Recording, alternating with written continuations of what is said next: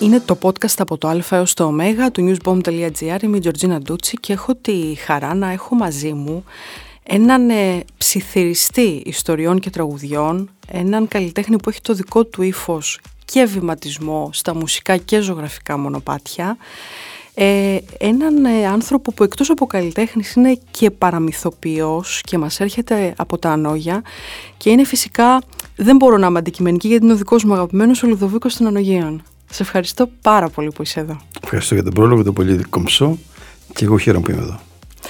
Λουδοβίκη, θα κάνουμε ένα ταξίδι από το Α έως το Ω με 24 σταθμούς αλφαβητικά της πορείας σου και της ζωής σου. Και πριν ξεκινήσουμε αλφαβητικά, λοιπόν, να σταματάμε σε σε αυτούς τους σταθμούς, θέλω να σε ρωτήσω ποιο είναι το Α και το Ω στη ζωή σου. Το πρώτο πράγμα που έρθει στο μυαλό μου είναι η μητέρα μου, η οποία ήταν πολύ σπουδαία γυναίκα και έζησα πολλά χρόνια μαζί της μέχρι τα 98 της.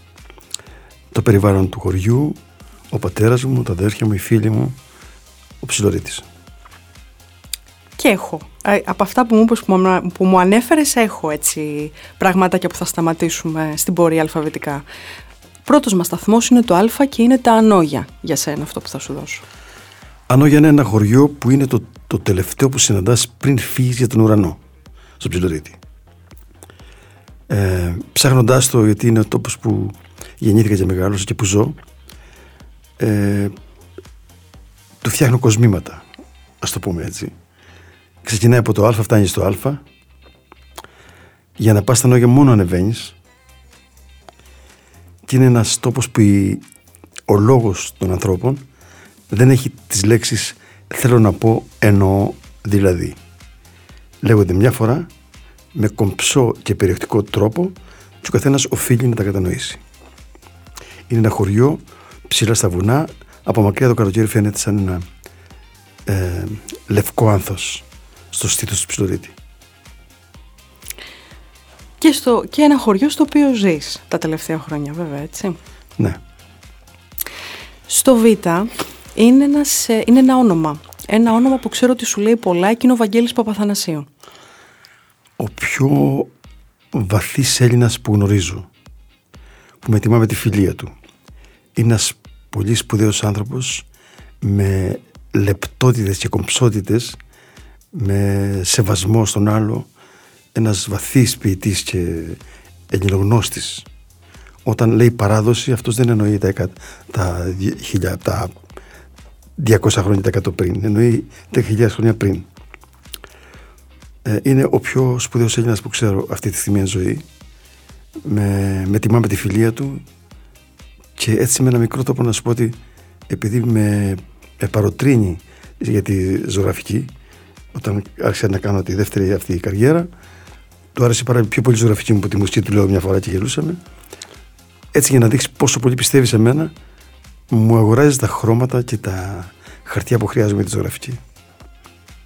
Είναι αυτός ο άνθρωπος που λέει ότι ο άνθρωπος διδάσκει το περιττό και η φύσης το απαραίτητο. Στο Γ είναι πάλι ένα όνομα, το οποίο και είναι ένας άνθρωπος που ξέρεις καλύτερα από τον καθένα μας, και είναι λοιπόν ο Γιώργος ή Γιώργης Δραμουντάνης. Μάλιστα. Αυτό το προσωπογραφία, λοιπόν. Γεννήθηκα το 1951, σε μια πολεμική εποχή του χωριού, όπου το χωριό ήταν κατεστραμμένο σχεδόν, δηλαδή μεγαλώσαμε στα χαλάσματα εμείς, η επόμενη γενιά. Ένα χωριό, η γειτονιά μας, τα πω για τη γειτονιά μας, που ήταν 7 μητέρες με 43 παιδιά.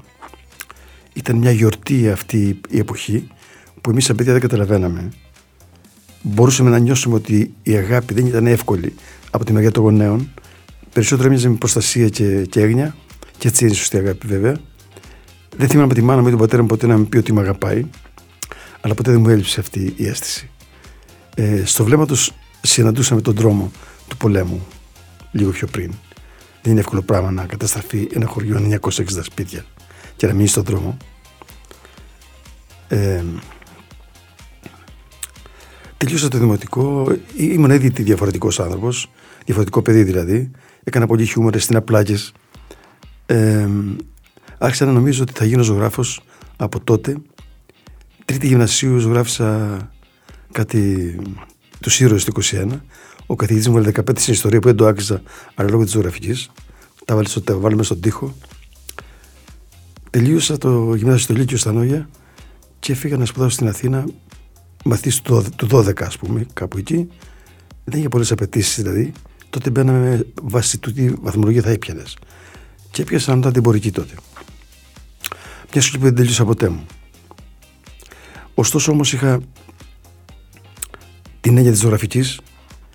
Παρακολουθούσα ζωγραφική στην Καλών Τεχνών στο εργαστήριο του Κοκκινίδη.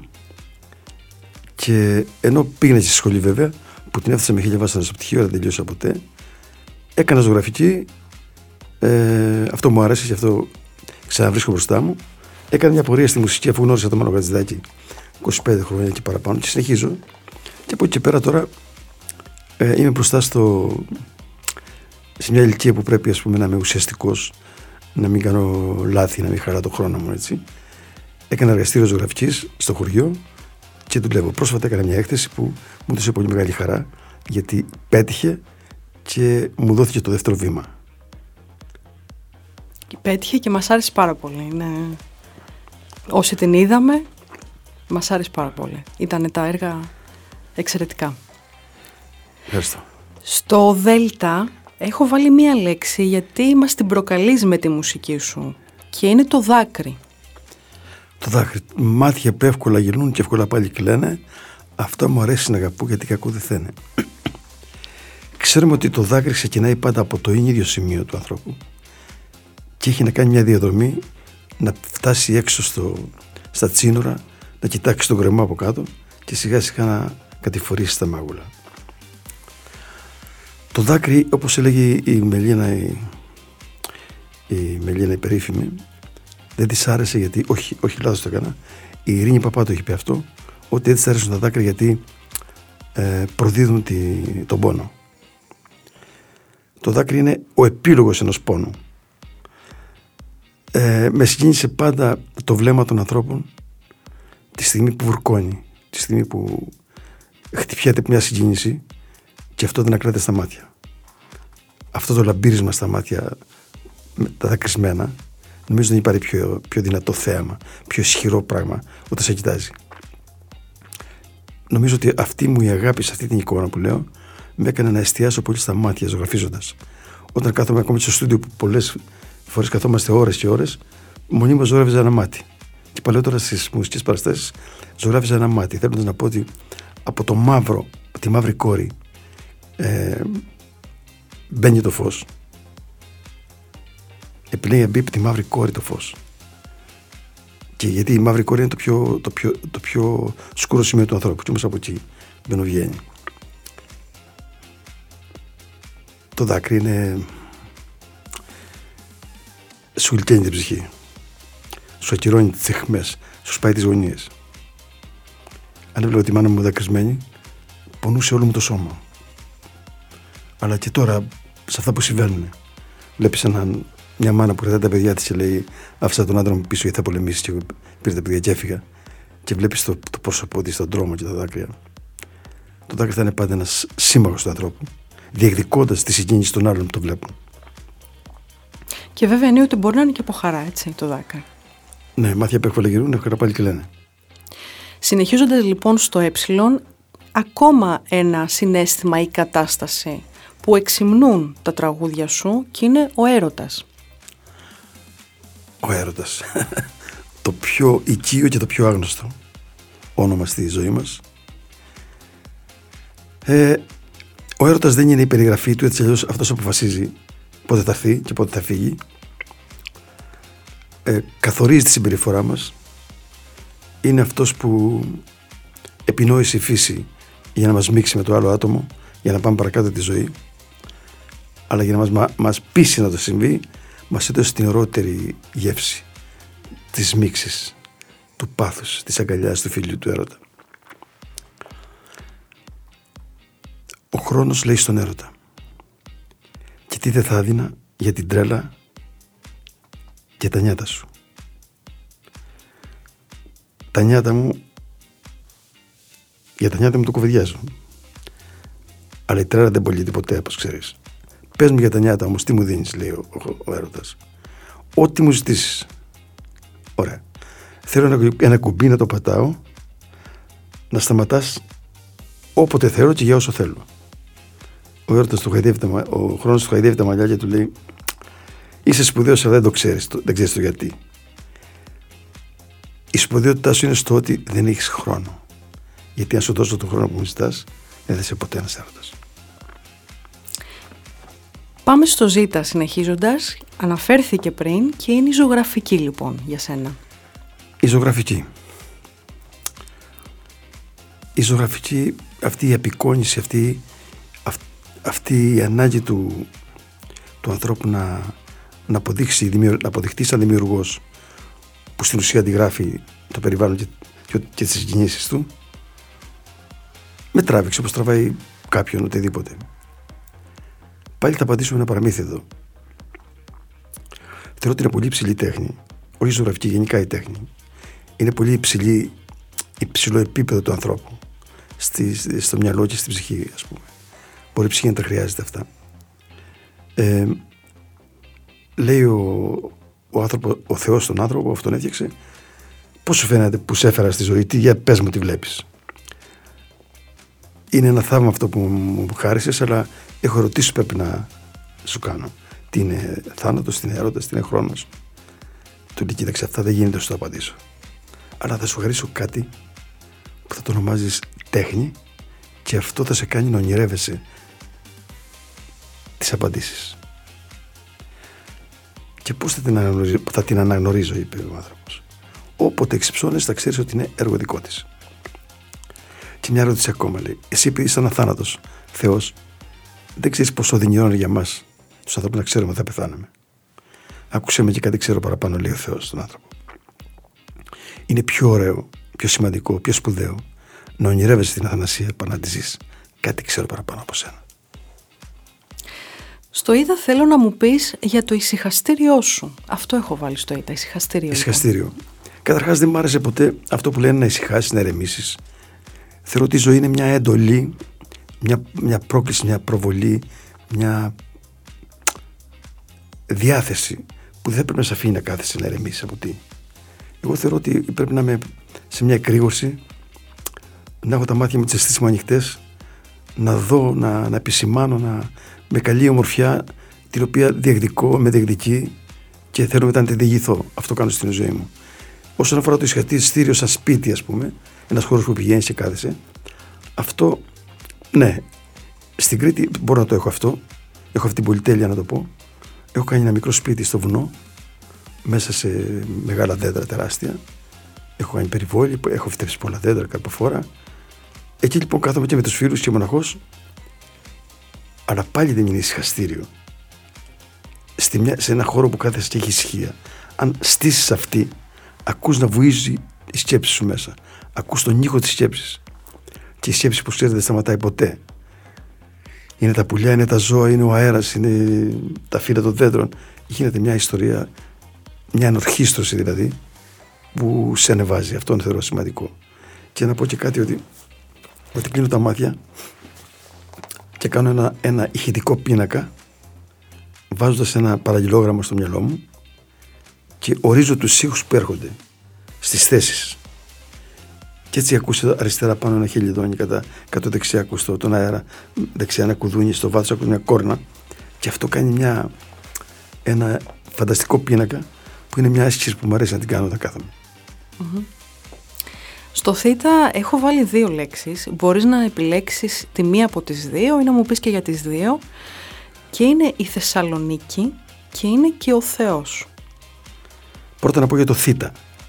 Το θεωρώ το πιο σπουδαίο γράμμα της αλφαβήτας, γιατί ενώ βγαίνει από το στήθος, έτσι θα μπω το θήτα, του γίνεται face control στο στόμα. Το εμποδίζουν να βγει και αυτό βγαίνει με πάθος έξω. Γι' αυτό δίνει το όνομά του σε μεγάλες έννοιες. Θάνατος, θυμός, θρήνος, Θεός, θέλω, ποθώ. Θεσσαλονίκη είναι η πατρίδα στην οποία εγώ μεγάλωσα μουσικά. Είχα τον τεσεβό μου και πήγαινα από το 90 και έπαιζα εκεί. Ένας κόσμος με αγάπησε γιατί έβγαλα αυτή την άγνοιά μου κυρίως και την αθότητα ενός ανθρώπου που δεν είχε σπουδάσει μουσική, Ούτε ποτέ καμώθηκα ότι έκανα κάτι σπουδαίο. Αλλά έκανα την αλήθεια μου, τραγουδούσα την αλήθεια μου πάντα. Και πάντα με στόχο να δημιουργήσω μια συγκίνηση. Πάντα ήθελα να φτιάξω μια συγκίνηση στους θεατές μου από κάτω. Γι' αυτό και πάντα όταν παίζω, ο κόσμος με ακούει με προσοχή μεγάλη, θέλοντας προφανώς να συναντηθεί με αυτό που εγώ διεκδικώ, αυτή τη συγκίνηση. Θα πω ένα παράδειγμα μόνο. Έκανα μια συναυλία ξημερώματα στους λαζαριστές 4 το πρωί για αυτές τις παράξενες συναυλίες που έκανα τότε. Και ενώ τραγουδώ το τραγούδι της μάνας, μάνα μου δύσκολο κενό, αφήνιο μισεμό σου, άκουσε το μάνα μια φορά από το μεγάλο γιο σου. Φεγγάρι παραγγένωση, μην το λησμονήσεις, τη μάνα μου στα σκοτεινά θέλω να τη φύσεις. Και όπως τραγουδώ το τραγούδι μπροστά μου, γιατί είχε πάρα πολύ κόσμο, σε απόσταση 3 μέτρα, κάτω ένας άντρας έτσι μοναχικός. Και όταν είπα φεγγάρι παραγγένωση σου, είδα που σήκωσε το βλέμμα του Αβάνου, κοίταξε το φεγγάρι που είχε, κοίτα στα μάτια του που πλέον πριν, αυτό το λαμπύρισμα του δακρύου, από το δάκρυ που έβγαλε. Και μου έκανε τόση μεγάλη συγκίνηση και χαρά, το λέω αληθινά, που δεν μπορούσα να συνεχίσω το τραγούδι. Δηλαδή, έπαιζε η ορχήστρα και εγώ δεν μπορούσα να πω λέξη. Είχα μείνει να βλέπω το βλέμμα αυτού του ανθρώπου, ο οποίος διηγήθηκε πολύ σπουδαιότερα τη συγκίνησή του προφανώς για τη μητέρα του. Και όχι από αυτό που έλεγα εγώ. Η δεύτερη λέξη. Ο Θεός. Ο Θεός. Όπως ο καθένας κατανοεί το Θεό, εγώ έχω μια βεβαιότητα μέσα μου ότι αν υπάρχει αυτό που υπάρχει, είναι τεράστιο. Δεν θα μπορέσω να καταλάβω πώς μπορείς σε ένα μικρόβιο μέσα να βάλει ψυχή, σώμα, αίμα, μάτια, αυτιά, το φόβο, το να πετάξεις. Αυτή η όλη δημιουργία δεν είναι έργο τυχαίο κατά τη γνώμη μου, και ο άνθρωπος ο οποίος θεωρεί το πιο έξυπνο και το σπουδαίο πλάσμα πάνω στη φύση δεν μπορεί να κάνει τέτοια πράγματα, ούτε καν να το πλησιάσει. Πιστεύω λοιπόν ότι αυτός ο Θεός, που δεν νομίζω ότι είναι τιμώρος, δεν τον νοιάζει αυτή η ιστορία του να είσαι καλός, όπως λένε οι θρησκείες, προσπαθούν να σε κάνουν ένας υπάκος, τέτοια πράγματα. Πάλι ένα παραμύθι θα σου πω που το γράψει παλιά. Ένας νεαρός βοσκός στα βουνά, ο οποίος λέει ξαφνικά, τραβάει μια φωνή μεγάλη και λέει: αν με ακούς, Θεέ του σύμπαντος κόσμου, θέλω να σου πω κάτι. Ξέρω ότι ο έρωτας που μου έδωσες είναι το κόλπο σου, είναι η παγίδα σου για να σμίξω και να γεννήσω. Αν όμως δεν μου απαντήσεις τι είναι αυτός ο έρωτας, αυτό που μπορώ να κάνω είναι ότι, ξέροντας γιατί το κάνεις, δεν θα γεννήσω, δεν θα σμίξω. Ακούγεται μια φωνή από πάνω και του λέει: γιατί νομίζεις ξέρω εγώ τι είναι? Ούτε εγώ το ξέρω. Στο Ιώτα δεν θα μπορούσα να έχω παραλείψει αυτή τη λέξη, και είναι οι ιστορίες λοιπόν. Ιστορίες. Η φωτογραφία για παράδειγμα είναι ένα δώρο στη μνήμη για να κάνει πιο εύκολο το έργο της.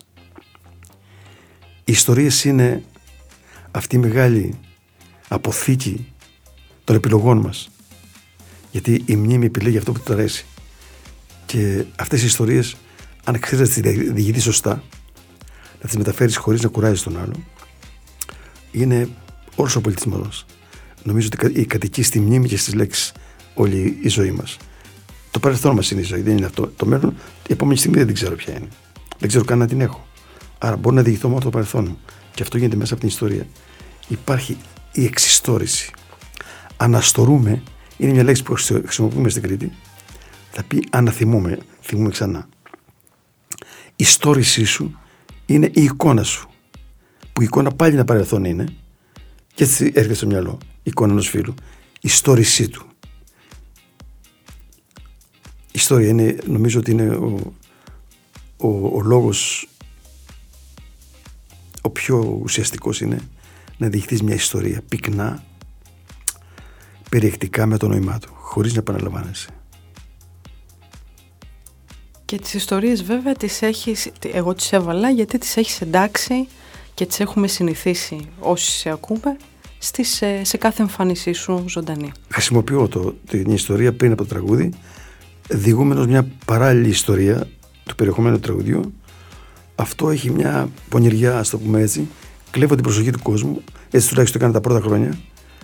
για να με προσέχουν τι θα πει το τραγούδι. Αυτό είναι κάτι που έγινε στυλ μετά σε μένα και ακόμα και στη ζωγραφική αργότερα έβαλα κείμενα δίπλα, σαν να έλεγα μια ιστορία δίπλα από το κάθε πίνακα. Ναι, μου αρέσει να λέω ιστορίες. Και εμείς να τις ακούμε. Και πάμε στο Κάπα. Στο Κάπα μπορεί να σε δυσκολέψω λίγο, γιατί εδώ έχω βάλει λίγο και το προσωπικό, το έτσι είναι ένα δικό μου, και είναι το κουρασμένο λευκό. Κουρασμένο λευκό. Απέναντι από το σπίτι του πατέρα μου, όπου ζω, υπάρχει το σπίτι του αδερφού του μου, του Κώστα. Έχουν φύγει τα παιδιά του, το σπίτι έχει μείνει μοναχό του, και κάποιες στιγμές λοιπόν κουράστηκε το σπίτι, εκεί που ήταν κατάλευκο και το θυμάμαι παιδί, άρχισε να ταλαιπωρείται, να βγει στον γκρίζο, να σχημίζει η εικόνα του. Και όπως από το κρεβάτι μου το κοίταζε μια μέρα, είναι σαν να μου το είπε το ίδιο. Όχι, είναι, μη με λες γκρίζο, λέγε με κουρασμένο λευκό. Αυτό με συγκλώνησε όταν το σκέφτηκα. Γιατί το λέω? Γιατί έψαξα μετά και βρήκα ένα ασπριτζί την επόμενη μέρα και το έκανα κατάλευκο. Και εδώ να προσθέσω εγώ ότι ήταν και ο τίτλος ενός από τα έργα που είδαμε στην έκθεση Σύννεφο που ξεστράτησε. Και σκόνταψε το φως. Αυτό το κουρασμένο λευκό λοιπόν το έχω σε πολλές ιστορίες βάλει έτσι κάπως το άσπρο. Λέει μια πεταλούδα, λευκή πεταλούδα, σε ένα γλάρο. Μα ήξερα τα φτερά σου που ήταν λευκά. Γιατί γίνανε έτσι, κρίζα? Και ο γλάρος απάντησε, πέρασα από τη σκέψη ενός πικραμένου. Και έτσι το λευκό κουράστηκε και έγινε κρίζα δηλαδή. Ναι. Και πάμε στο Λάμδα. Στο Λάμδα είναι η Λουλουδιά. Είναι η απόλυτη γυναίκα της ζωής μου. Η μήτρα που με γέννησε, εμένα και τα άλλα 5 αδέρφια μου. Όταν ο καθένας μας λέει η μάνα μου, την εννοεί ολόκληρη. Είναι δική του η μάνα μου. Ωστόσο μου ανήκει το 1/6. Πώς γίνεται λοιπόν ο καθένας να νομίζει ότι είναι ολόκληρη δική του, και πώς εκείνη μπορεί να μοιράζει τον εαυτό της χωρίς να τον κόβεις στη μέση και να δεις στον καθένα το ολόκληρο? Αυτό είναι το θαύμα της μάνας. Είναι μια γυναίκα που με έμαθε, με τον τρόπο ζωής και τον τρόπο που μιλούσε, με έμαθε αισθητική, με έμαθε πώς να στέκομαι στα πράγματα. Η χέρα που δεν είναι ανοιχτή, δεν μπαίνει πράγμα μέσα μου, λέγει. Δηλαδή να δίνεις πράγματα. Όταν φεύγεις από το σπίτι, να αφήσεις πάντα την πόρτα ανοιχτή. Μην κλείνεις ποτέ την πόρτα, φεύγεις. Ρίξε νερό στη σκάλα. Είχε έτσι αιμονές με τέτοια πράγματα. Σε μεγάλη φτώχεια μεγαλώσαμε, όχι μόνο εμείς, η εποχή του πολέμου, σου λέω, μετά τον πόλεμο, όπως όλοι. Και εμείς τώρα σε μικρά κρεβάτια, τα ώρα τα αδέρφια με, το έχω ξαναπεί αυτό, αλλά θέλω να το πω. Να σηκωθεί τώρα νύχτα, να προετοιμάσεις τώρα τι. Αυτό που έβαζες στο νεροχύτη, πάνω στην κουζίνα, που δεν ήταν κουζίνα, έλεγε ας πούμε ότι το πρώτο πράγμα που βάζαμε στην κουζίνα ήταν η ανέχεια κάθε μέρα. Και μετά να δούμε τι θα κάνουμε. Έπλυνε λίγο τα πιάτα και το δαχτυλίδι του γάμου της, ένας χρυσός αραβώνας, χτυπούσε το πιάτο πάνω και ακούγονταν ένας πολύ λεπτός κομψός ήχος. Ήταν ο πιο ωραίος ήχος που θυμάμαι από τη μάνα μου. Κάποτε ο αραβώνας έσπασε, τρίφτηκε και έκοψε από τις δουλειές και τα πράγματα. Τον έχασε μετά. Είναι στη μνήμη μου μέσα, υπάρχει. Όταν με επισκέφτεται η ανάμνησή της, θεωρώ ότι είναι επίσκεψη κανονική, γιατί την ξέρω τόσο καλά, ξέρω τόσο πολύ το μέσα της και το έξω της, και σχεδόν δεν κάνουμε κουβέντα, είτε στα μάξι μέσα είτε στο σπίτι. Στο Μη, πάλι ένας πολύ σημαντικός άνθρωπος για σένα, και είναι φυσικά ο Μάνος Χατζιδάκης. Λέω κάπου ότι δεν εκτιμώ το τυχαίο, εκτός αν έτσι λέμε τη στιγμή που συναντάμε ποιότητες που προσδοκούμε.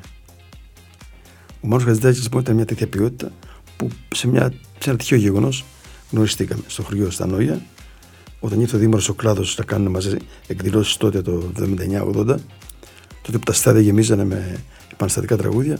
Αυτός πήγε να κάνει πολιτισμό στα βουνά, σε ένα χωριό, τα Ανώγεια.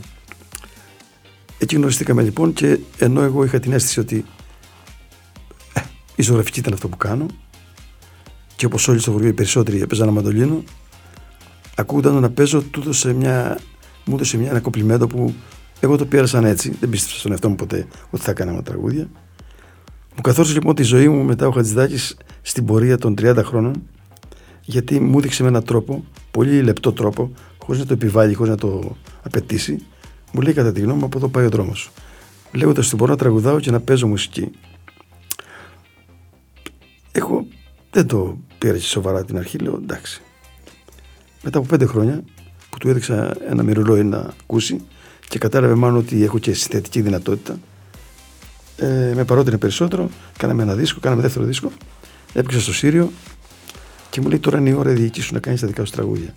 Αυτό το είπε τόσο απλά και τόσο πιστικά που εγώ το έλαβα σαν μια εντολή που άρχισα να έχω ένα αυτοσεβασμό, δηλαδή να έχω μια αυτοεκτίμηση ότι περιέχω αυτό που νομίζω ο Χατζιδάκης. Και άρχισα να ψάχνω τη ζωή μου μουσικά. Έτσι λοιπόν έχω κάνει 17 δίσκους, έχω γράψει 250 τραγούδια, έγραψα παραμύθια και αυτά αν δεν ήταν ο Χατζιδάκης δεν θα γινόταν. Και περιμένουμε κι άλλα, έχω να πω εγώ, από δίσκους και παραμύθια. Ωραία. Στον Ή θα συναντήσουμε μία φίλη σου και είναι η Νατάσα Παζαΐτη Καραμαλή. Πάλι και εδώ ένα τυχαίο γεγονός με έκανε γνωριστό με την Νατάσα Καραμαλή, η οποία Νατάσα Παζαΐτη που της αρέσει περισσότερο, γιατί έτσι παρουσιάζεται η γυναίκα και είναι σπουδαία. Σε μια συναυλία νυχτερινή στο Μήλο γνωριστήκαμε, ήρθε μια φίλη της και αφού τελειώσαμε τη συναυλία ήρθε και γνωριστήκαμε. Τότε ήταν δούλευε στο γραφείο του Κώστου Καραμανλή, ήταν καν παντρεμένη τότε. Και έτσι έρχεσαι μια φιλία, ξέρω εγώ. Της άρεσε το τραγούδι Ισμήνη που είχα γράψει, της έβγαζε δάκρυα δηλαδή. Και έτσι άρχισε μια φιλία χωρίς να αργά-αργά. Μετά γνώρισα και τον Κώστο Καραμανλή. Έγινα φίλος τους δηλαδή. Πήγαινα στη Ραφίνα, κατεβαίνα στην Κρήτη. Φίλοι, πολλοί φίλοι. Πολλοί με ταυτίσανε πολιτικά. Αλλά εγώ δεν είμαι δεξιός. Δεν υπήρξα ποτέ, γιατί ο πατέρας μου ήταν φτωχός άνθρωπος και αριστερός. Και πέρα από αυτό. Εκτιμώ τους ανθρώπους οι οποίοι δεν ταυτίζονται ιδεολογικά, αλλά να έχουν μια άλλη σημεία επαφής. Ο Καραμαλής είναι ένας πολύ ευγενής άνθρωπος με πολύ μεγάλη ευαισθησία και χιούμορ πολύ, με γνώση μεγάλη, ιστορική γνώση και ξέρει να τιμά τις φίλους του. Δηλαδή, όσον αφορά την Νατάσα, δηλαδή, που ήταν μια κοπέλα που την ταυτίζαν όλοι με την ομορφιά, ήταν μια γυναίκα που δεν μπορούσε να βρει την ησυχία της πουθενά, γιατί δεν μπορούσε να έχει μια στιγμή δική της. Και αυτό το ξέρω δηλαδή, γιατί το κουβεντιάζαμε. Όπου και να πήγαινε, την κοιτάζανε όλοι. Δεν μπορούσε να κοιτάξει πουθενά δηλαδή, ένα βασανιστήριο. Και αυτό γιατί αυτή η γυναίκα έκανε μια προσωπικότητα, ήταν που έφτιαξε ένα ολόκληρο όνομα χωρίς να δώσει μια συνέντευξη. Ούτε να πει κάτι για τον εαυτό της. Σχεδόν δεν ξέραμε τη φωνή της.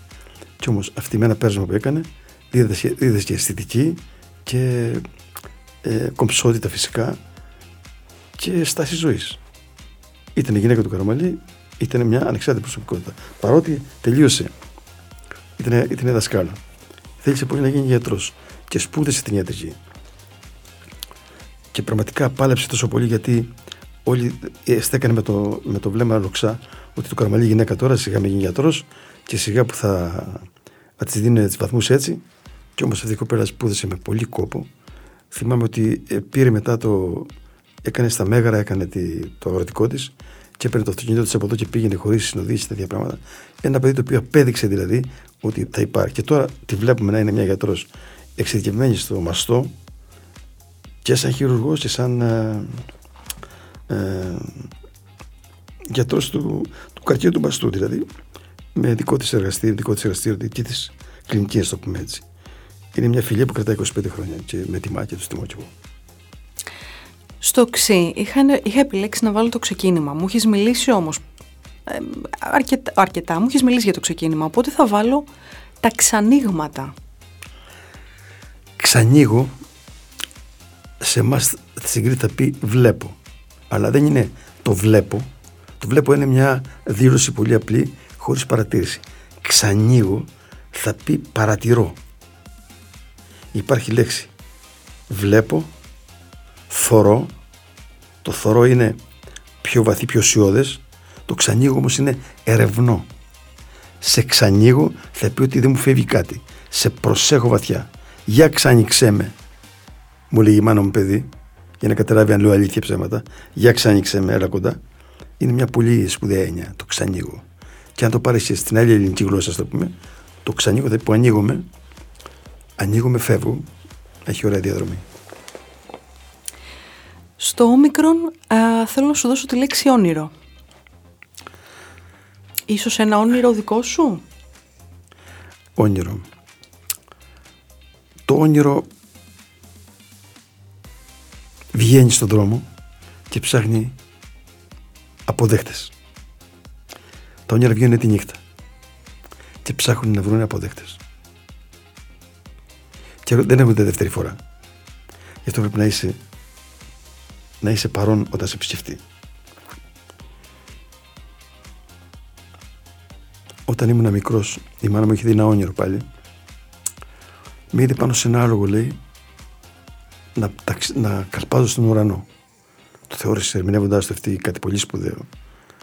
Και μάλιστα λέει ότι άκουσε τη γειτονιά να φωνάζουν: «Ελάτε να δείτε το Γεωργείο της Λουλουδιάς που έχει πάει». Και βγήκε και μη δύναμη στον ουρανό. Αυτό θεώρησε πάντα και μου το έλεγε, μου το επιθύμιζε κάθε φορά για να με ενισχύσει την τάση ότι είσαι για να κάνεις πράγματα στη ζωή σου. Αυτό το με ευνόησε πολύ, πρέπει να πω. Το ευχαριστήθηκα δηλαδή, σαν Αρμενία από τη μεριά της μάνας. Εγώ λέω καμιά φορά στις συναυλίες, λέω, σας εύχομαι να μην πραγματοποιήσετε τα όνειρά σας, αλλά να ονειροποιήσετε, αν λέγεται αυτό, τις πραγματικότητες σας. Το όνειρο, όταν πραγματοποιηθεί, πάει να υπάρχει. Θεωρώ ότι η πιο μεγάλη αξία, κάτι που ποθείς να συναντήσεις και όλο μακάνει, όπως το ουράνιο τόξο. Στο οποίο μου έχεις μιλήσει, είναι τα παιδικά χρόνια, μου έχεις μιλήσει γι' αυτό, δεν ξέρω αν θες να προσθέσεις κάτι, μια ανάμνηση άλλη, μια ιστορία. Στα παιδικά χρόνια θυμάμαι τη γιαγιά μου που μαγείρευε πατάτες τηγανιτές, τηγάνιζε, τις έβαζε μέσα σε μια μεγάλη λουμινένια πιάτα, τη λέγαμε εμείς, μια πιατέρα μεγάλη, βαθιά, πέταξε παιδιά του θείου μου εμείς τα λοιπά και καθόμαστε γύρω-γύρω και τσακωνόμαστε να φάμε τις πατάτες. Δεν διαφέραν πολύ από τα μικρά γουρουνάκια ή τα πουλιά της κλώσσας που ρίχνονται στο φαγητό και τυχερόταν από πάνω.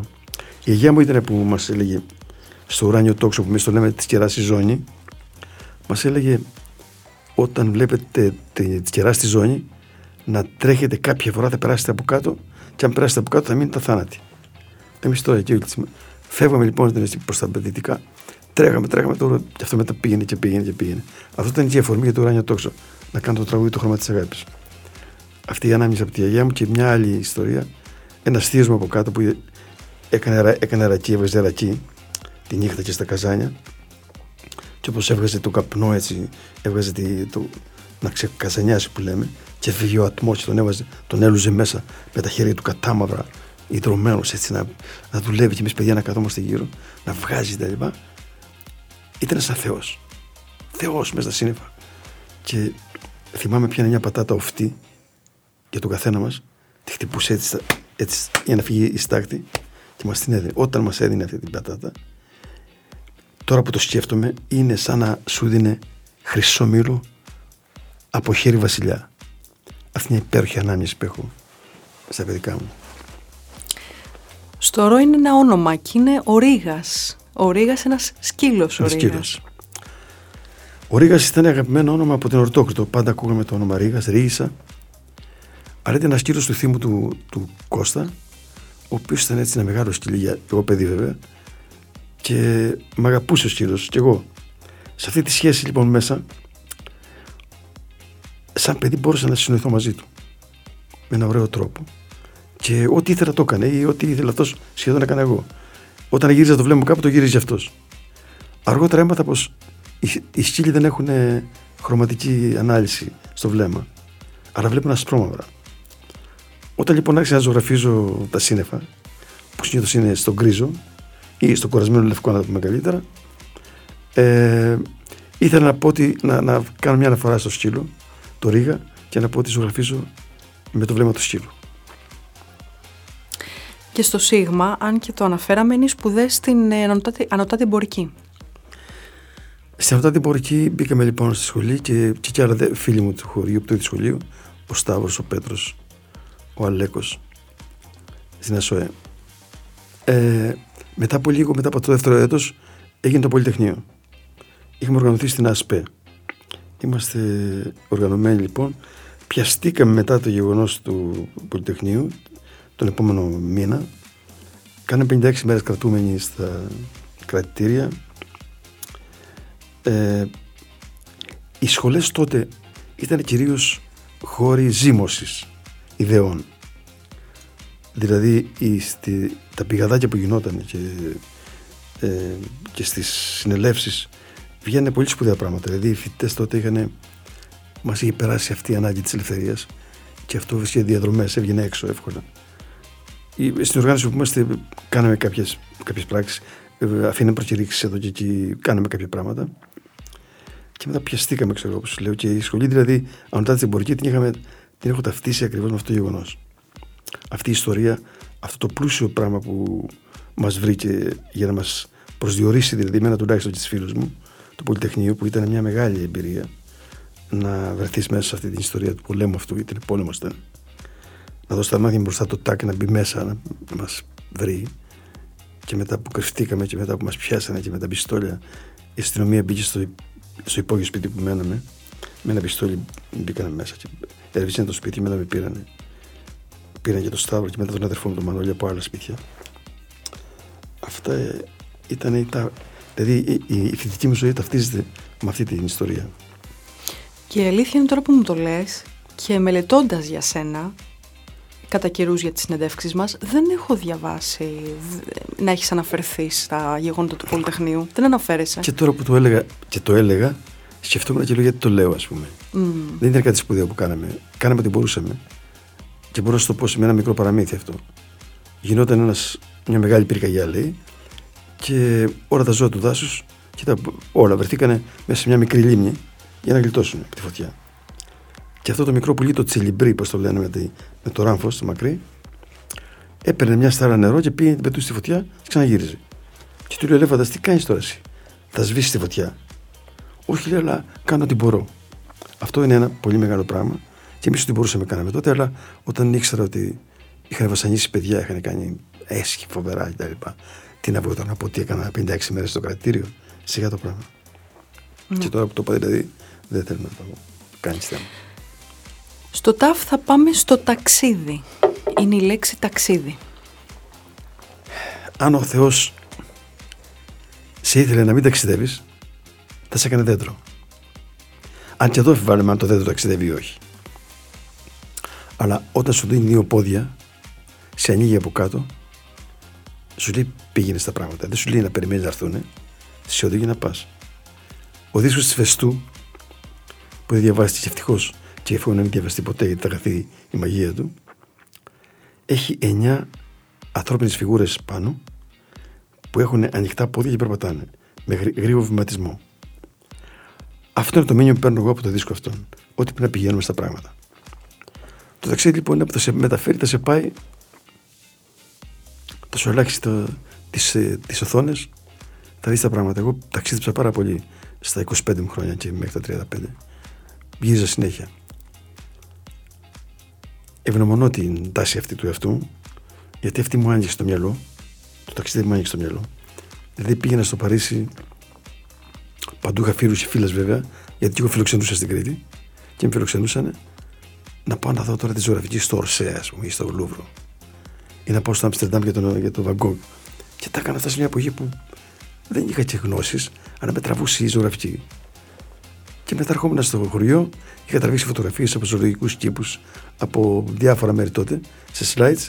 Καθόμουν στην πλατεία στο καφενείο και απέναντι στην εκκλησία έκανα προβολές και τους έκανα ξανά που είχα πάει. Όταν έφευγα λοιπόν πήγαινα πάντα μοναχός. Η μάνα μου στενοχωριότανε και πάντα έχει την αγωνία μην πάθω κάτι. Και μου λέει μια φορά κατέβαινε, λέει, ένας ξένος, ένα παιδί νεαρό από τη γειτονιά μας, τουρίστας. Και τον εκάλεσε μέσα και του έβαλε και ένα φαγητό και έφαγε. Και τον έφτιαξε, ξέρω εγώ, κάνοντας μια παράλληλη σκέψη, μια ευχή, ας πούμε. Κάποια μάνα κάπου να με βρει να μου δώσει και εμένα να φάω. Το ταξίδι ήταν. Τη συνεχίζω. Και πάμε στα Ιακίνθια, στο Ύψιλον. Το 1997 Κάναμε συναυλίες στη Θεσσαλονίκη, στο Μήλο, στον περίφημο Μήλο, του Νίκου Στεφανίδη. Δική του ιδέα. Κάναμε συναυλίες τη διάμετρο των Οπανούσης. Ήμουν εγώ και κάποιοι άλλοι, ας πούμε, θυμάμαι τώρα, που κάναμε αντιβαλεντινιακού τύπου. Αντιβαλεντινιακού τύπου. Έτσι, το Φλεβάρι. Αυτό έκανε ένα κλικ στον κόσμο. Άρεσε αυτή η τάση, το αντί. Και τα βράδια που κουβεντιάζαμε εκεί στο καφέ, λέω ρε παιδιά, σκεφτείτε ένα πράγμα. Η Ορθοδοξία έχει μια μηχανή απέναντι στο ερωτικό αίσθημα. Και ενώ έχει, ας πούμε, δεν έχει καμιά ντροπή να δώσει ένα Άγιο στο πυροβολικό, η Αγία Βαρβάρα, ας πούμε, ή στην αστυνομία, δεν ξέρω πού, και δεν έχει το θάρρος να δώσει έναν Άγιο για τα αισθήματα. Αυτά που μας κάνουν και υπάρχουν, το για τον έρωτα. Από εκείνη τη στιγμή που κάναμε την κουβέντα και το κάναμε σαν αστείο, μου πήγε στο μυαλό πώς να γίνει αυτό. Κατέβηκα στην Κρήτη και πήγα και βρήκα τον Μητροπολίτη. Το είχα κουβεντιάσει λίγο, είχα βρει κάτι φίλους που στηρίζει την ιδέα και μάλιστα είχα βρει φίλους σημαίνοντες τότε, το Φιντανίδη της Ελευθεροτυπίας, το γιο του Γραμματικάκη, τη Μάρο τη Βαβουνάκη, το Τζόκλι τον Κώστα, τον Νίκο τον Κούντρο και άλλα πρόσωπα. Και τους είπα την ιδέα, λέει, είναι πολύ ωραία ιδέα. Να κάναμε ένα Άγιο του Δέρατος. Ρώτησα στην Αρχιεπισκοπή στην Αθήνα, εδώ, και μου είπαν ότι για μας ο Άγιος του έρωτος, της αγάπης, δεν τολμούσα να πω τη λέξη έρωτος, είναι ο Άγιος Ιάκηδος, ο οποίος θυσιάστηκε για την αγάπη, για τον έρωτά του, για τον Χριστό, ας πούμε, 20 χρονών παιδί. Ωραία, μας έκανε η ιδέα. Πήγα στον Μητροπολίτη λοιπόν στο Ρέθυμνο, και ο οποίος δεν ζει πια, και του είπα την ιδέα μου. Του λέω: αν ο έρωτας δεν είναι θεϊκή επίσκεψη, τι μπορεί να είναι? Αφού οργανώνει την επίσκεψη του αυτός, δεν το κάνω εγώ, για να με, αφού με εγκρίνει, να σμίξω με το δεύτερο πρόσωπο και να του κάνουμε τη ζωή να πάει παρακάτω. Πώς δεν είναι θεϊκή επίσκεψη? Και πώς γίνεται να, το πυροβολικό να έχει Άγιο, του λέγα τώρα εγώ, και να. Δηλαδή, τι θα πει, να πηγαίνει, κάνεις ευχή στη Αγία Βαρβάρα, τα βλήματά μου να πηγαίνουν ευθείας στον σκοτώνει. Δεν είναι αντιφατικά πράγματα αυτά. Ο Μητροπολίτης ήταν πολύ έξυπνος άνθρωπος και έτσι είναι καινοτόμος, του άρεσε πολύ η ιδέα. Μου λέει: θα το κάνουμε ό,τι να γίνει. Βρήκα τον αρχιτέκτονα, τον Σταύρο τον Βιδάλη, ένα πάρα πολύ σπουδαίο αρχιτέκτονα της Αθήνας, ο οποίος όταν του εξήγησε την ιδέα μου λέει: έρχομαι. Κλείνει τα πάντα, από εδώ παίρνει ένα κομπιούτερ, το κατεβαίνει στα Ανώγεια. Είχα βρει το χώρο ήδη που θα γινότανε, ένας χώρος που είναι η οικογένειά μου, οι Δραμουντάνιδες δηλαδή, έχουν τα πρόβατα. Είχα βρει ακριβώς τη θέση, μου άρεσε πολύ, ένας σαν θεατρικός χώρος είναι. Και σχεδιάσαμε να κάνουμε τον Άγιο, αλλά όχι σε μια εκκλησία γνωστή, ένα παραγγυλόγραμμο και καμπαναριά και τέτοια. Εμείς κάναμε ένα μητάτο, ένα στρογγυλό κτίσμα του βοσκού, όπως ο βοσκός έζησε χιλιάδες χρόνια. Μάλιστα, ο τρόπος κατασκευής και λειτουργίας του μητάτου είναι ιστρομινωικής εποχής, έλεγε ο Σακελαράκης ο αρχαιολόγος. Κάνα λοιπόν ένα ναό με το φάδος του τοίχου είναι ένα 60 και είναι μια διάμετρος 5 μέτρα μέσα, 600 τόνι πέτρα υπολογίστηκε που μπήκε πάνω, είναι ένα σαν ιγκλού, να το πούμε έτσι για αυτούς που δεν ξέρουν, το οποίο κρίνει από πάνω μια τρύπα στην κορυφή, από εκεί είναι φωτισμός. Έχει μια πόρτα που μπαίνεις και ένα μικρό παράθυρο στο ιερό. Αυτό έκανε ήδη μεγάλη εντύπωση, το κτίσμα, το οποίο βγήκε στον αέρα σε φωτογραφίες και στα... Η βασική ιδέα όμως δεν ήταν να κάνουμε τον Άγιο μόνο, ήταν να κάνουμε τα εγκύνθια γιορτές που θα εκπορεύονται από τα αισθήματα. Από τον έρωτα, από το θάνατο, από την αγάπη, και θεατρικές παραστάσεις και μουσικές και όλα. Και έτσι λοιπόν ξεκίνησαμε το 1998 με μια πολύ μεγάλη επιτυχία αμέσως. Η Ντόρα Ρίζου που ήταν στην Λύρα φρόντισε και ήρθαν πολλοί καλλιτέχνες έτσι, γιατί δεν είχαμε ούτε τίποτα, μόνο σε. Το θεατράκι ήταν δύο. Είσαι από το στρώσαμε δηλαδή. Πάναμε λίχνους και τραγουδήσαν έτσι. Άρα ήρθε άπειρος κόσμος. Ήδη η ιδέα δηλαδή είχε προχωρήσει πολύ. Κάναμε μια εκπομπή με τον Ρισόπλου τότε στο Μέγκα, όπου είχαμε πάρει συνεντεύξεις από τα μεγάλα πρόσωπα που λέγαμε πριν και μιλούσαν για το γεγονός αυτό. Μόλις βγήκε αυτή, 7-7 λέγω την εκπομπή, μόλις βγήκε στον αέρα, αυτό έφερε μια μεγάλη. Τι είναι αυτό? Δηλαδή, αφού το λένε και οι άλλοι εκεί, και όλοι στρέψαν το βλέμμα. Εμείς είμαστε έτοιμοι, και εγώ και ο αδερφός μου Νίκος, που ήταν η βασική δύναμη του να οργανώσεις το πράγμα, το οικονομικό, τις δουλειές, όλα αυτά που πρέπει να γίνουν. Εγώ κυρίως την ιδέα και να τρέχω για τα καλλιτεχνικά. Και έτσι λοιπόν κάνα μια ομάδα κάτω με πνευματικούς ανθρώπους και πήγαμε τα Εκήθια πολύ μακριά, τώρα 22 χρόνια. Μια από τις μεγαλύτερες γιορτές ήταν τότε που κάναμε τους βοσκούς της Μεσογείου, που ήρθαν από 7 χώρες και σμίξανε με τους βοσκούς τους δικούς μας και συνοηθήκανε με ένα βλέμμα. Ήταν σπουδαία πράγματα, μεγάλες αναμνήσεις. Στο φι θα σε πάω αρκετά πίσω και θα σε πάω όταν ήσουν φαντάρος στη Ρόδο. Σωστά. Εγώ πήγα φαντάρος μετά είχα διαδία, πώς το λένε, αναβολή, και πήγα 28 χρόνια φαντάρος. Πήγα στο Ρέθυμνο πρώτα, έκανα 2 μήνες εκεί, 4, και μετά μεταφέρθηκα στη Ρόδο.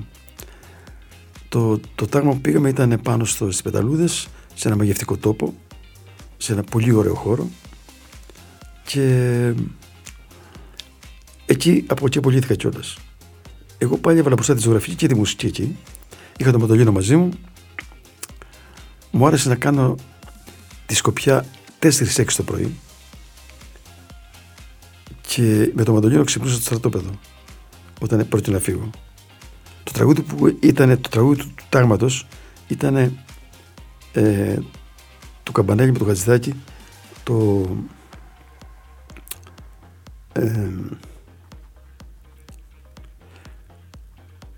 η αντρομάχη. Στρατιώτη μου, τη μάχη θα κερδίσει όποιος πολύ το λαχταράει να ζήσει. Όποιος τη μάχη πάει για να πεθάνει, στρατιώτη μου για πόλεμο δεν κάνει. Ο διοικητής είχε ενθουσιαστεί, πήρε τη γνώμη του υποδιοικητή για την ιδέα του τραγουδιού, και ούτε κάναμε είτε πορείες τίποτα, εγώ με τον Μαντολίνο. Και κάποια στιγμή λοιπόν ζωγράφισα είχα χρόνο και ζωγράφισα με παστέλ χρώματα το Μακρυγιάννη. Αυτό είναι ένα πολύ ωραίο πορτρέτο που έχουν με ωραία χρώματα. Το είδε ο λογαγός μου, λέει, τι είναι αυτό, το κάναμε. Το λέει του διοικητή, μου λέει, τι είναι αυτά, έχεις. Τα λέω τώρα γρήγορα, αλλά αυτά έχουν πολύ ενδιαφέρον. Με καλεί λοιπόν κάτω και μου λέει να φτιάξουμε το στρατόπεδο. Το στρατόπεδο ήταν εντάξει, τις μπογιάδες, έτσι αυτό. Ναι, το σκέφτηκα λίγο, του λέω βεβαίως, ευχαρίστως. Και του λέω, μου λέει, πέ μου μια ιδέα, τι σκέφτεσαι. Και που καθόμαστε, βλέπω στη μέση είχαμε δύο. Στον χώρο δηλαδή, είχε 2 βαρέλια, τα οποία ήταν έγραφε απάνω κάποιος κοιτίου απορριμμάτων. Τόσο φρικτό να διαβάζεις αυτή την εικόνα, να βλέπεις αυτό και διαβάζεις. Του λέω, το βλέπεις αυτό. Εγώ αυτό το κάνω άσπρο και μετά ζωγραφίσω γύρω-γύρω λουλούδια. Ποιος δεν φαντάζει όταν μπαίνει κάτι μέσα, χωρίς τίποτα πάνω. Κάνω το κάνω, τους έστηκαν. Μετά τους άνοιξε η όρεξη και εμένα, και ζωγραφίζω τα εστιατόρια. Όπου έλεγα του διοικητή αυτό που λέει το τραγούδι. Ο στρατιώτης εδώ μέσα που κάτι να φάει. Πρέπει να δεις ότι έχω κάτι που του λείπει. Τη μάνα του, την αγαπημένη του, τον τόπο του. Όχι να του δείξει ένα κανόνι στον τοίχο. Λέει, ωραία, μου τα λες, λέει, δεν τα ξέρω τι θα πει. Τέλος πάντων, εγώ ζωγράφισα με ένα παιδί που με βοήθησε και κάναμε ένα χώρο καταπληκτικό. Με λουλούδια, με πεταλούδες, με ποτάμια, με κοπέλες, με άσπρα σομπρέλες και τέτοια. Έτσι ένα ρομαντικό πράγμα. Και αυτό έφερε μια αλλαγή μεγάλη στο στρατόπεδο. Γιατί ο διοικητής κατέργησε τους δίσκους που είχαμε και έφερε πιάτα σαν εστιατόριο κανονικό. Αυτό έφερε μια αλλαγή μεγάλη στο στρατόπεδο.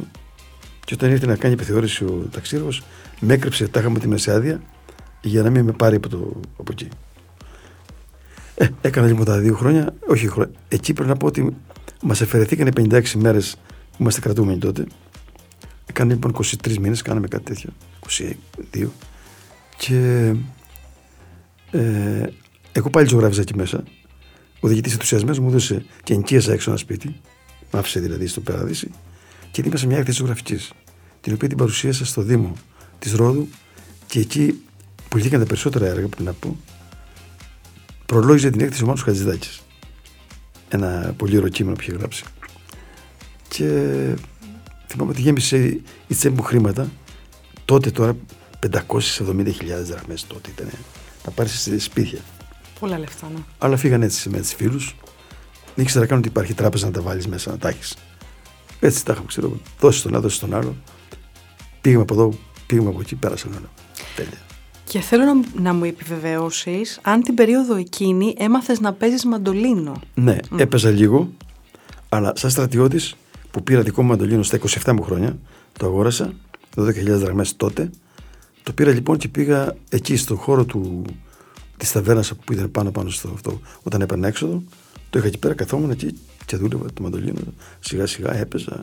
Δημιούργησε και ένα αίσθημα με την κόρη του ταβερνιάρη, η οποία με κοίταζε πίσω από τη σίτα του της κουζίνας, και αυτό βοήθησε επίσης στο να κάνω τον τραγουδιστή και τον παίχτη.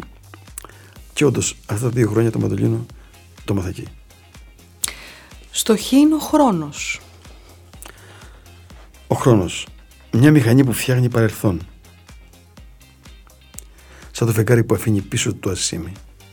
Και αυτό το έρημο παρόν να φεύγει με άδειες τσέπες για τη μνήμη. Κάθεσε πάνω στις στιγμές που έχουν κάτι να σου πούνε, αφού σηκώνονται στις μύτες των ποδιών, μικρή μου αγάπη να σε δούνε. Και ο Ψηλορείτης στο ψι. Ο Ψηλορείτης, το όρος ήδη, ή το δασωμένο όρος, έχει ένα στήθος, σαν ένας άντρας είναι, που έχει να φαρδίσει στήθος. Είναι βατός, είναι καμπυλόγραμμος. Νομίζω οι αρχαίοι τον λέγανε Ήδη, που είναι γυναικείο όνομα, από τις πολλές καμπύλες που έχει η κορυφή του. Είναι το βουνό που έχει την ιερότητα. Στην καρδιά του μέσα γεννήθηκε ο Δίας, κατά τη μυθολογία, εκεί ανατράφηκε. Ένας χώρος που δέχεται πολλές παρακλήσεις, είναι ιερός. Και αυτό το ιερό του Δία, μέχρι τον 7ο αιώνα μετά Χριστόν, λειτουργούσε. Μεγάλα ονόματα της αρχαιότητας πέρα πήγαν και μυηθήκαν εκεί πέρα. Ο Πυθαγόρας, ο Βρυπίτης είχε κατέβει κάτω. Πολλά ονόματα έτσι γνωστά αρχαία. Αυτό μας χρεώνει δηλαδή σαν χώρο εκεί, αυτή την ευλάβεια, σε ένα τόπο που τον επέλεξαν οι αρχαίοι που ξέρανε να το κάνουν, και είναι ο σεβάσμιος χώρος μας. Ο Ψηλορείτης λοιπόν, σαν σε τσεπάκι στο στήθος του πάνω, έχει τη σπηλιά και λέει από εδώ ξεκίνησαν όλα. Φτάνοντας λοιπόν στον τελευταίο μας σταθμό που είναι το Ωμέγα, θέλω να κλείσουμε με ένα ωραίο φινάλε. Ένα ωραίο φινάλε είτε της κουβέντας αυτής, είτε της πορείας της καλλιτεχνικής όπως τη φαντάζεσαι εσύ, ίσως. Δηλαδή επιλέγω ελεύθερα τι θέλω να πω. Θα το πάω στα ερωτικά και θα πω τους στίχους ενός τραγουδιού ή 2 τραγουδιών. Ο καθένας από εμάς οφείλει μια πτήση, έστω και χωρίς φτερά, στη ζωή του. Ασκήσεις κάνω στα φτερά μου γιατί την έχω κατά νου, μια πτήση που θα με ανεβάσει στα πιο μεγάλα του ουρανού. Και κάθε μέρα αποφασίζω και λέω αύριο μπορώ, ύστερα πάλι το αναβάλω, τάχα φοβούμαι τον καιρό. Μα κάθε μέρα κάνω ασκήσεις, γιατί το ξέρω, μια φορά θα δοκιμάσω και ας τα σπάσω τα γυμνασμένα μου φτερά.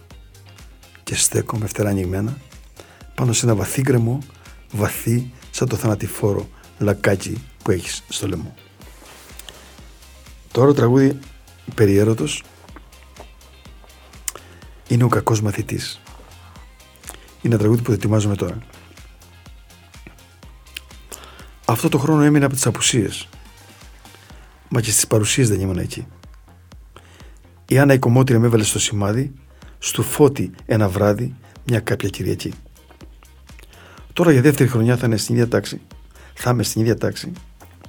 Η μάνα θα φωνάξει, μα διαφορά καμιά. Δεν είμαι εγώ για γράμματα. Απόφαση το πήρα.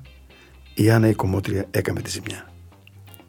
Θα πάρω το ποδήλατο να πάω στο Μιχάλη, που είναι στο ίδιο χάλι, να βγούμε στο χωριό, να πιούμε, να μεθύσουμε, να δούμε τι θα γίνει σε τούτο το καμίνι που βράζομαι και δυο.